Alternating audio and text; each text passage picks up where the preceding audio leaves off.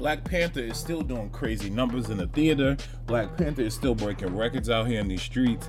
Man, the cool thing is, you know, I had the opportunity to work with Dr. Brandon Jones to create a really unique educational tool called the Black Panther Syllabus. If you've heard of, you know, the Lemonade Syllabus, the Sit at the Table Syllabus, or the 444 Syllabus, shout out to those creators who created an amazing tool. We wanted to contribute to the dialogue kind of similarly, right? So we created the Black Panther Syllabus, and it was designed really for us to be able to add to the dialogue around representation of the Black identity and its intersections. Invisible forms of media and popular culture and the arts, right? And so we received over 150 submissions for contributions for the syllabus, and really that's a shout out to all the folks that contribute to the syllabus. You know, the syllabus wouldn't have come together the way that it did if it wasn't for the amazing response that we received. You know, and that was folks that submitted research and resources that they either read, watched, listened to, or folks that actually created some of the resources to really be able to submit and add to the dialogue as well. And so Dr. Jones and I curated that, put that together, and now we have a really dope educational tool. So what I'd love for you to do, if you have not had the opportunity to check it out yet, is go to my website, that's SeanJMoore.com/BPS, like Black Panther Syllabus. That's SeanJMoore.com/BPS. You can download the syllabus. Again, it's free. It's open for anyone to utilize.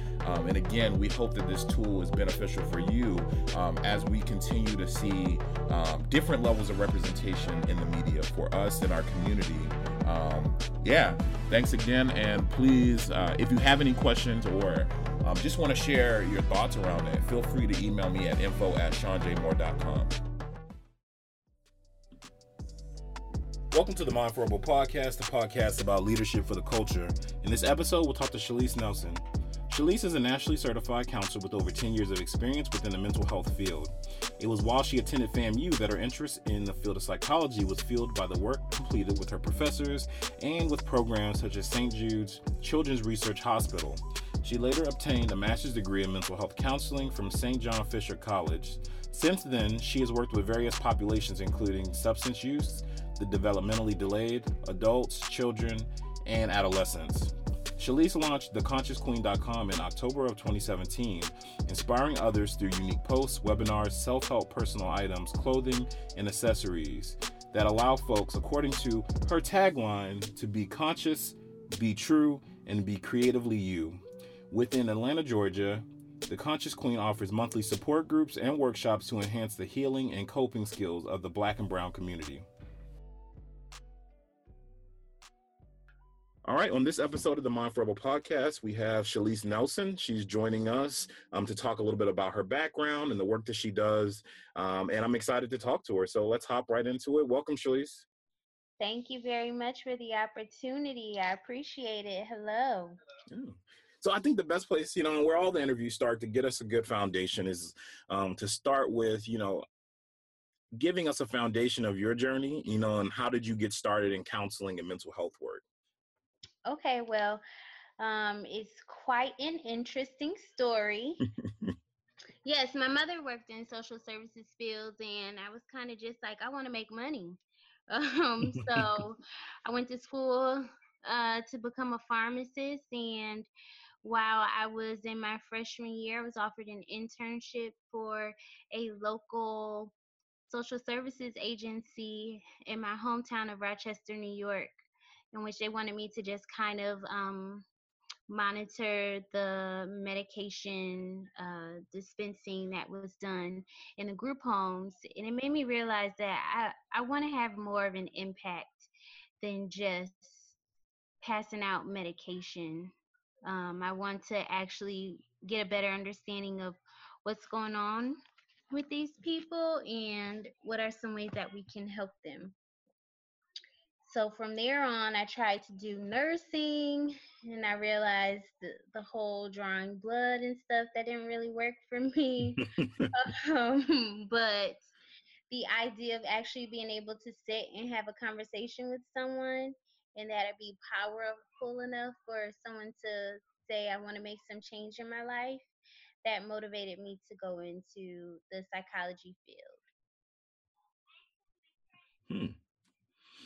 So with that, what has your, as a mental health professional, what has your practice evolved into now?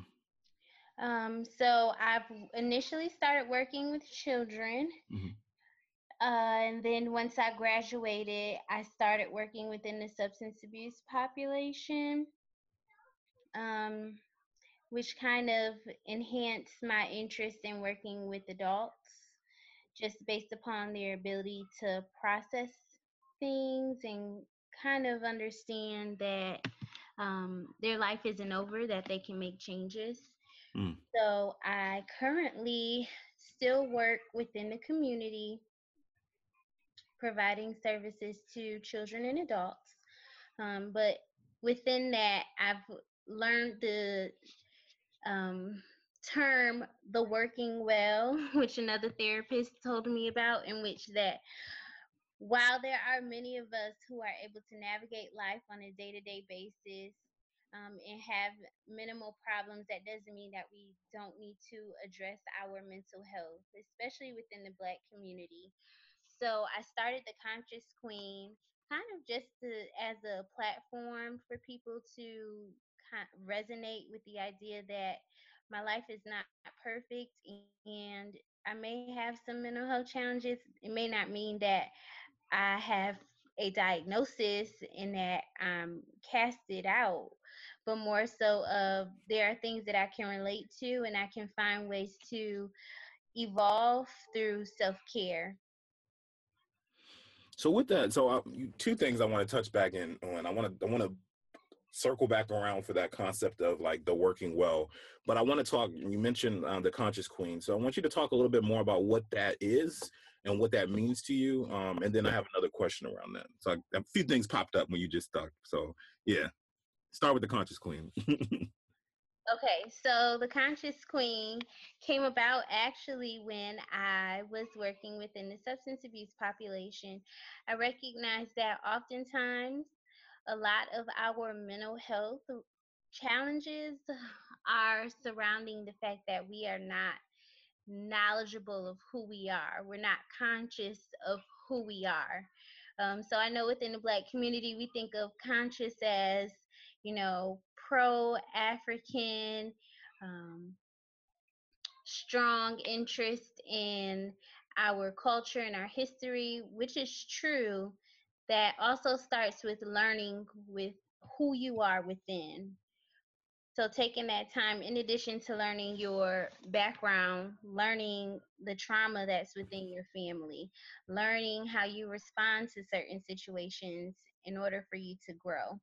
And to piggyback off of that, the queen part came upon me just in recognizing that we are all lineage of kings and queens. So when we are more conscious of who we are, we recognize the intricacies and the things that make us different and unique and being the kings and queens that we are. Wow, I like that concept a lot. Thank you. So one thing I noticed, you know, just in looking at that, you know, around your work with the Conscious Queen, I know you have the tagline like be conscious, be true, be creatively you. Mm-hmm. What does that mean in the context of what you provide for the Conscious Queen, and what made you come up or utilize that tagline to run through the work that you do? I think more recently within our culture, there has been a push where we tell people you have to be white or Black. There's no gray in the middle. And I really want people to just learn how to celebrate their uniqueness, in that in being who you are, you provide something to the world that no one else can. So be who you are and utilize your creativity, whether that's in the way that you talk, whether that's in your thought process about certain things and how you're able to react with them. Share that with the world and be honest with who you are inside, in order to improve your mental health, but also celebrate and enhance your relationships with others to make the world a better place. Then all, I think majority of us can agree that within the work we do, we all want the world to be better. So with that helps me kind of circle back around. Can you talk to me a little bit more about this concept of like the working well and what and kind of, I don't know, provide a little more context about what that means and maybe how you address that in the work you do? Yes. Yeah, so I can give you the example of the average everyday person. Oftentimes when we think about mental health, we're thinking about people who are having significant challenges, not the people who are able to maintain a job, the people who are able to maintain positive relationships in their lives. It doesn't mean that you don't come along and deal with stress, anxiety, sadness, or anything within your life. And because of that, sometimes there's a stigma that we create that, well, I work, you know, I'm married, I'm able to raise my kids, or I have a really great support system. I don't think I need to address my mental health. So sometimes just kind of relating to that community and that we all have to address our mental health. I try to tell people, just like we say we have to go get a physical every year to make sure our physical bodies are okay, we need to try to do the same with our mind, stimulate our brain, and see a therapist or participate in some type of support group yearly. I would say monthly, but if you can start off yearly, that will be a great start to really start to focus on how you can live your best life. So one thing I want to ask, so I'm realizing that in the podcast, maybe there's another series within the podcast, you know, talking about, you know, this whole mix with leadership. And I think mental health comes along with that kind of discussion, particularly with the podcast being for like our community, right? You know, I had a previous mental health, professional on the show, and in a lot of the work that she does again is around with our community in particular. Mm-hmm. So, and one of the questions that I asked her, which I think is I would definitely like to hear your perspective on this, you know, with our community, you know, the talk about mental health is such a taboo thing where it's like, you know, as a Black person, you know, we don't talk about that, you know, for whatever reason, whether that's family stigma, whether that's, you know, maybe there's a financial reason why we don't talk about mental health. For you, in the work that you do, how do you try to maybe approach that sort of stigma? Because a lot of the work that you do kind of focuses in on our community. How do you approach that stigma? I will say for some therapists, my approach may be a little controversial. Mm-hmm. But I address it more so in the matter of taking care of yourself. Your mental health is a part of your self-care. And I find that people are a bit more willing to address how they take care of themselves versus openly saying mental health. Hmm. I remember going to an event and explaining what the Conscious Queen was. And when I said mental health, people were like, oh no, I don't have that problem. It's like, we all have mental health. What do you mean you don't have that problem? You have a brain. There are emotions that run within you every day. That's something that we all have. When I bring it into the sense of, you know, what do you do for self-care? It's like, oh, I do this for self-care. And then when I dig a little bit deeper and say, well, you know, do you recognize that a part of self-care is setting boundaries with others? A part of self-care is holding yourself accountable. They're a bit more willing to address it. It's definitely a taboo subject within our community that I hope the Conscious Queen will be able to help reduce in some form. Hmm. I like that. It's almost like there's like a rebranding of mental health as self-care to make it a bit more digestible for people and not as scary. So I want to talk to you about your blog post and the article that you wrote. I got a chance to read, and it's called What About Your Friends, the Energy Draining Ones? Why did you write that article? And can you talk to me a little bit about, you know, what the article is about for my listeners that will hopefully go to your website and check it out too? Yes. So I have a self-care calendar in which I try to correlate whatever we're focused on the month into my blog posts. And for the month of March, we focused on our energy and where do we devote our energy to? So that post came out of recognizing within the work that I do in the community that oftentimes a lot of the relationships that people have serve as a source of stress and anxiety for people. So how do we find ways to navigate that in efforts to recognize whether or not this relationship is of any benefit to us, but also to recognize to what extent do I give myself without really tarnishing my own well-being and taking care of myself. So it was really just to kind of point out that sometimes we knowingly or unknowingly engage in one-sided relationships where we might have that friend who calls us all the time in crisis and in need, and that's the only time that you hear from them. And when that happens, how do you set the boundary of saying, you know what, I have to tend to myself, or this relationship is not benefiting me. So how do I decide what's best for me? What type of advice would you give for someone who wants to assess relationships in their life, whether that's personal or professional, and kind of why is that so important for them? Asking yourself, what does this relationship bring to me? What does it provide to me? I think is most important. And that's not to say that the relationships that we keep, that we're not going to have hills and valleys that we have to overcome. But asking yourself, is there some type of balance? And sometimes there isn't balance, and it could be a relationship where you're like, I don't know if this relationship can be ended. But in those senses, what can you do to maintain your well-being while also having a relationship with that person?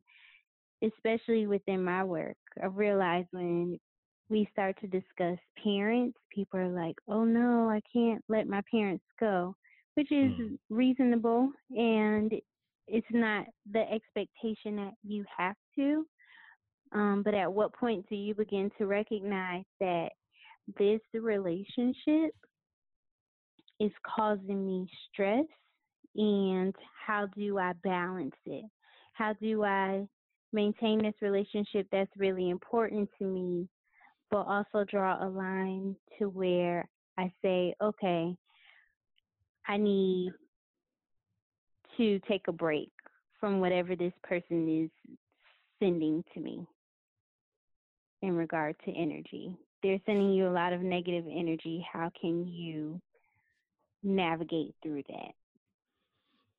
Well, you know, and I think that's one question that I would ask is that, does that assessment of relationships or assessment of energy exchange, does that look different when you think of maybe in terms of like a professional role, or like folks who are engaged with people professionally?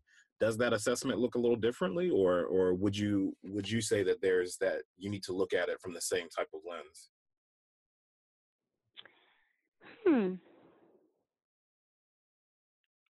I think, one, it varies depending upon the person, because I think whether professional or personal, people have different levels of attachment that they have to determine whether or not certain relationships are good for them. But when it comes to professional relationships, I think there has to be an equal balance of give and take. So even asking yourself, this relationship may not benefit me anymore because I'm not getting the discount on a certain item that I use for my business, but what can I provide to maintain this relationship, because there's nothing negative about it, and it may serve as a source of promotion or something like that. You never know who you may need to re-engage in business with. So I think in that sense, you have to ask, is there an equal balance of give and take. And also, in addition, I think when we speak about working with other professionals, mental health is such a critical role. Owning a business or trying to operate your idea of a dream and make it reality can be stressful. So sometimes you have to ask, okay, this person that I want to collaborate with has a really good idea, but when it comes to their ability to respond to emails, complete the tasks that are necessary, they're not in that space right now to do that.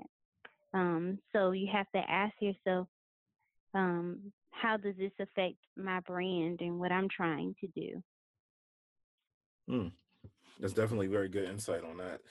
One of the questions that I want to backtrack, I normally ask my guests this, and the way you answer the questions naturally flowed into some of the other questions, but I wanted to backtrack. So based on, the type of work that you do and looking at mental health and, your thoughts around support and energy, how do you define leadership, and particularly in the context of the work that you do?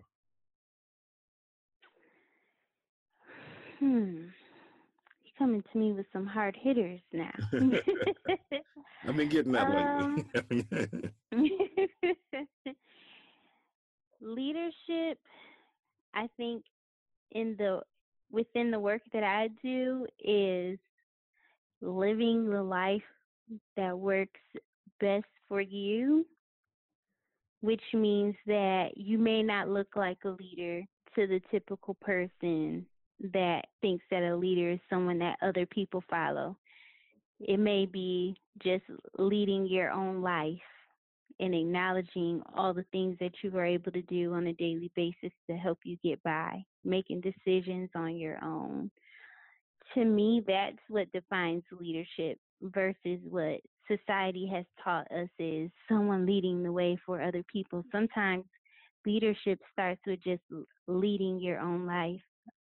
Taking your power back and not allowing the thoughts or opinions of others to dictate how you decide to live. Wow. I like that a lot. So just to kind of circle back, I know I keep circling back around. That's all right. Your article, I really like the article a lot, that, the What About Your Friends article. And, again, around that whole idea of support and what that looks like. And support can look a lot of different ways, even with where we are in digital age, where social media plays a lot of a big role in that. So for you, in terms of the work that you do, in terms of thinking about mental health, how does social media play a role in that level of support and empowerment?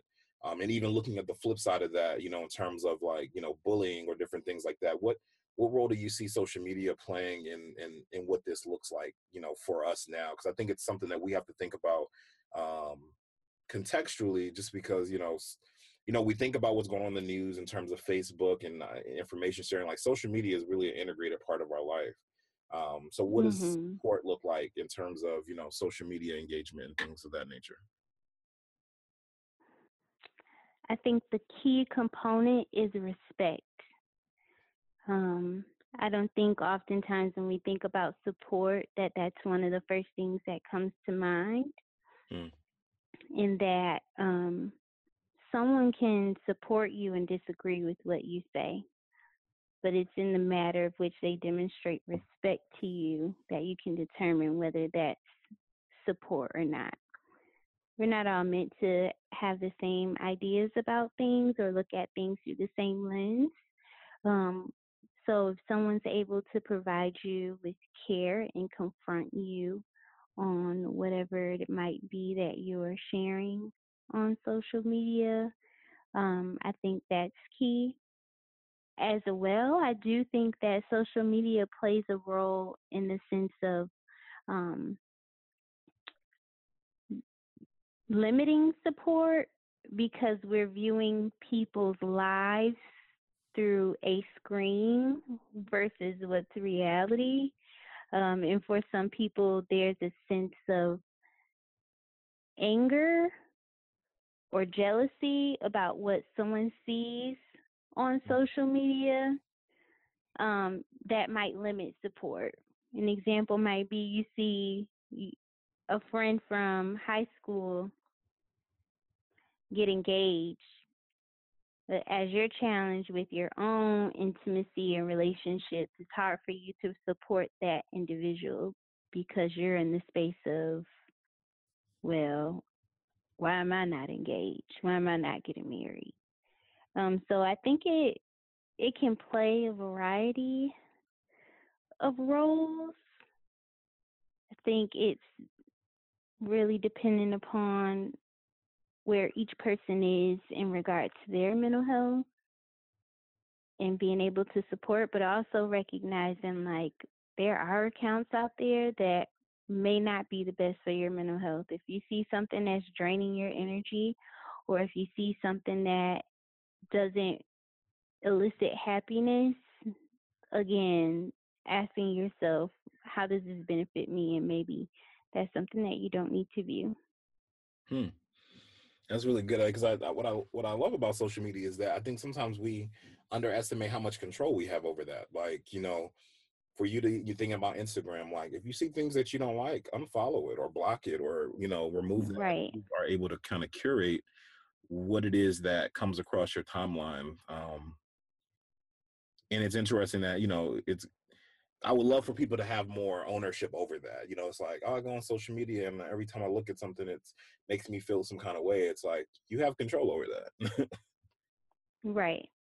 You do. And if it's bothering you to a point where you feel like it needs to be addressed in an effort to show support to someone, then absolutely go ahead. But if it's just something that you don't agree with and a conversation about it is not going to make it any better, you have the power and control to decide how you're going to let it affect your life. So one thing I like to ask folks who are engaged in some sort of, you know, whether it's an educator, whether it's someone, you know, a mental health professional, like folks who are engaged in an exchange with other people, what's a piece of advice that's kind of resonated with you that may have come up in your interaction with someone else that may be like a client or someone else that you've interacted with, maybe through the Conscious Queen? What's been something like a piece of advice that has just resonated with you that you were like, that's something I'm gonna walk away with and kind of take with me?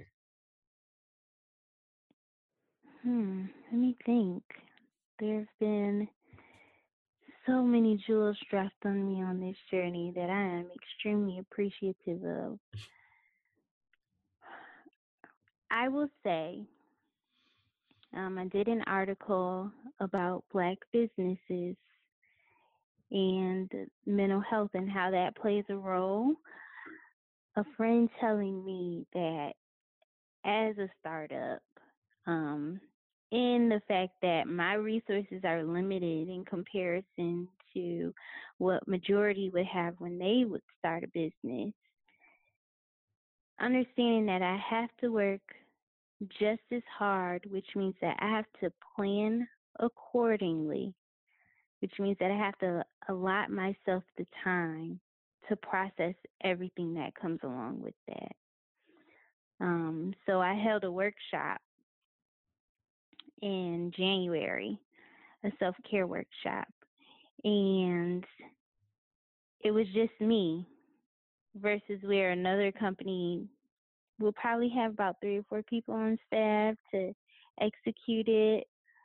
But just kind of preparing myself to be in that mental state that I'm not going to be able to control every single thing that goes on at this workshop, but I can control my reaction, and that will demonstrate to the participants what self-care looks like.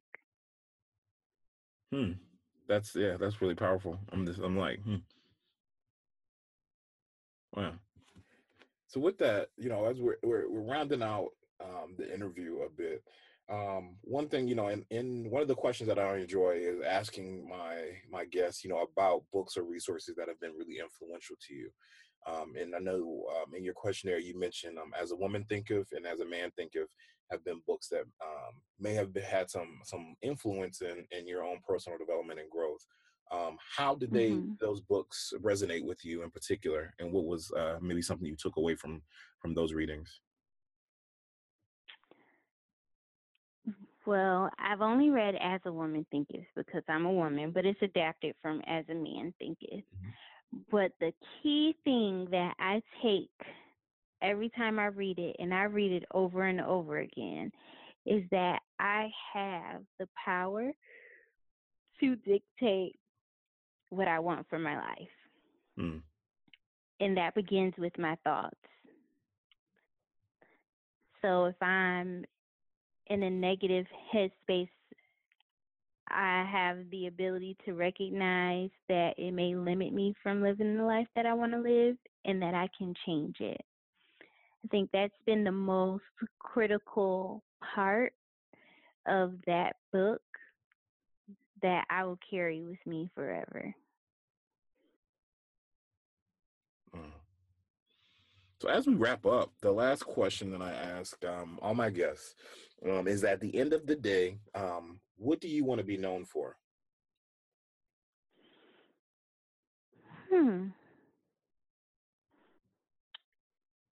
I want to be known for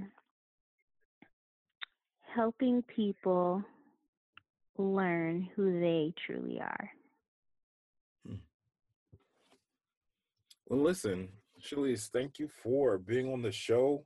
Before we wrap up, the really important thing is, can you tell the listeners how they can get in contact with you? Social media, website, all that good stuff. What's the best way for them to get in contact with you and the dope work that you do? Thank you. Of course, my website, www.theconsciousqueen.com, Instagram, The Conscious Queen, Facebook, The Conscious Queen, and Twitter at conscious_crown. Perfect. Well, listen, again, thank you so much for taking the time out your evening to be on the show.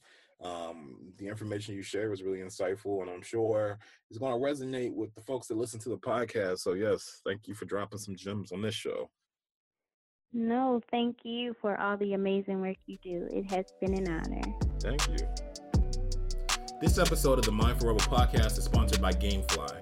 Gamefly is the #1 video game rental service. We've all purchased a game that just sucked, right? And you feel like you wasted your money. And if you go try to sell the game back to you know who, you're only going to get about $5 or $6 on a game that you paid $70 to $80 for. Why not alleviate all that and rent the game first? This is what Gamefly gives you the opportunity to do. Rent and buy games for your PS4, your Nintendo Switch, your Xbox One, or whatever system you have. Rent it before you purchase it. So for my podcast listeners, I have an exclusive offer on my website. Sign up for Gamefly and get a free 30-day trial when you go to SeanJMoore.com/podsponsors. That's SeanJMoore.com/podsponsors for an opportunity to sign up for a free 30-day trial.